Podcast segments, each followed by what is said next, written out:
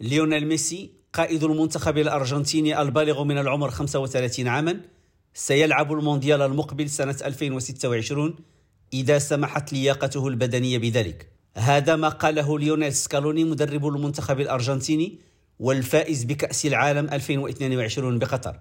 وتحدث سكالوني في تصريحات نقلتها الصحافة الأرجنتينية عن احتمال رؤية ميسي في المراحل النهائية من مونديال 2026 والتي ستحتضنها الولايات المتحدة وكندا والمكسيك. وكان ليونيل ميسي قد ألمح قبل انطلاق نهائيات كأس العالم 2022 إلى أن مونديال قطر سيكون الأخير الذي يشارك فيه كلاعب.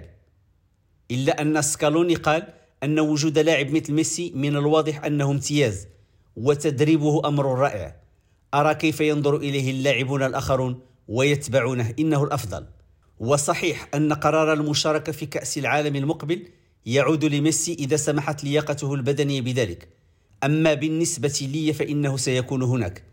هكذا حسم مدرب المنتخب الأرجنتيني رأيه في أن يكون ميسي حاضرا ضمن المراحل النهائية من مونديال 2026 عندما سيبلغ من العمر 39 سنة.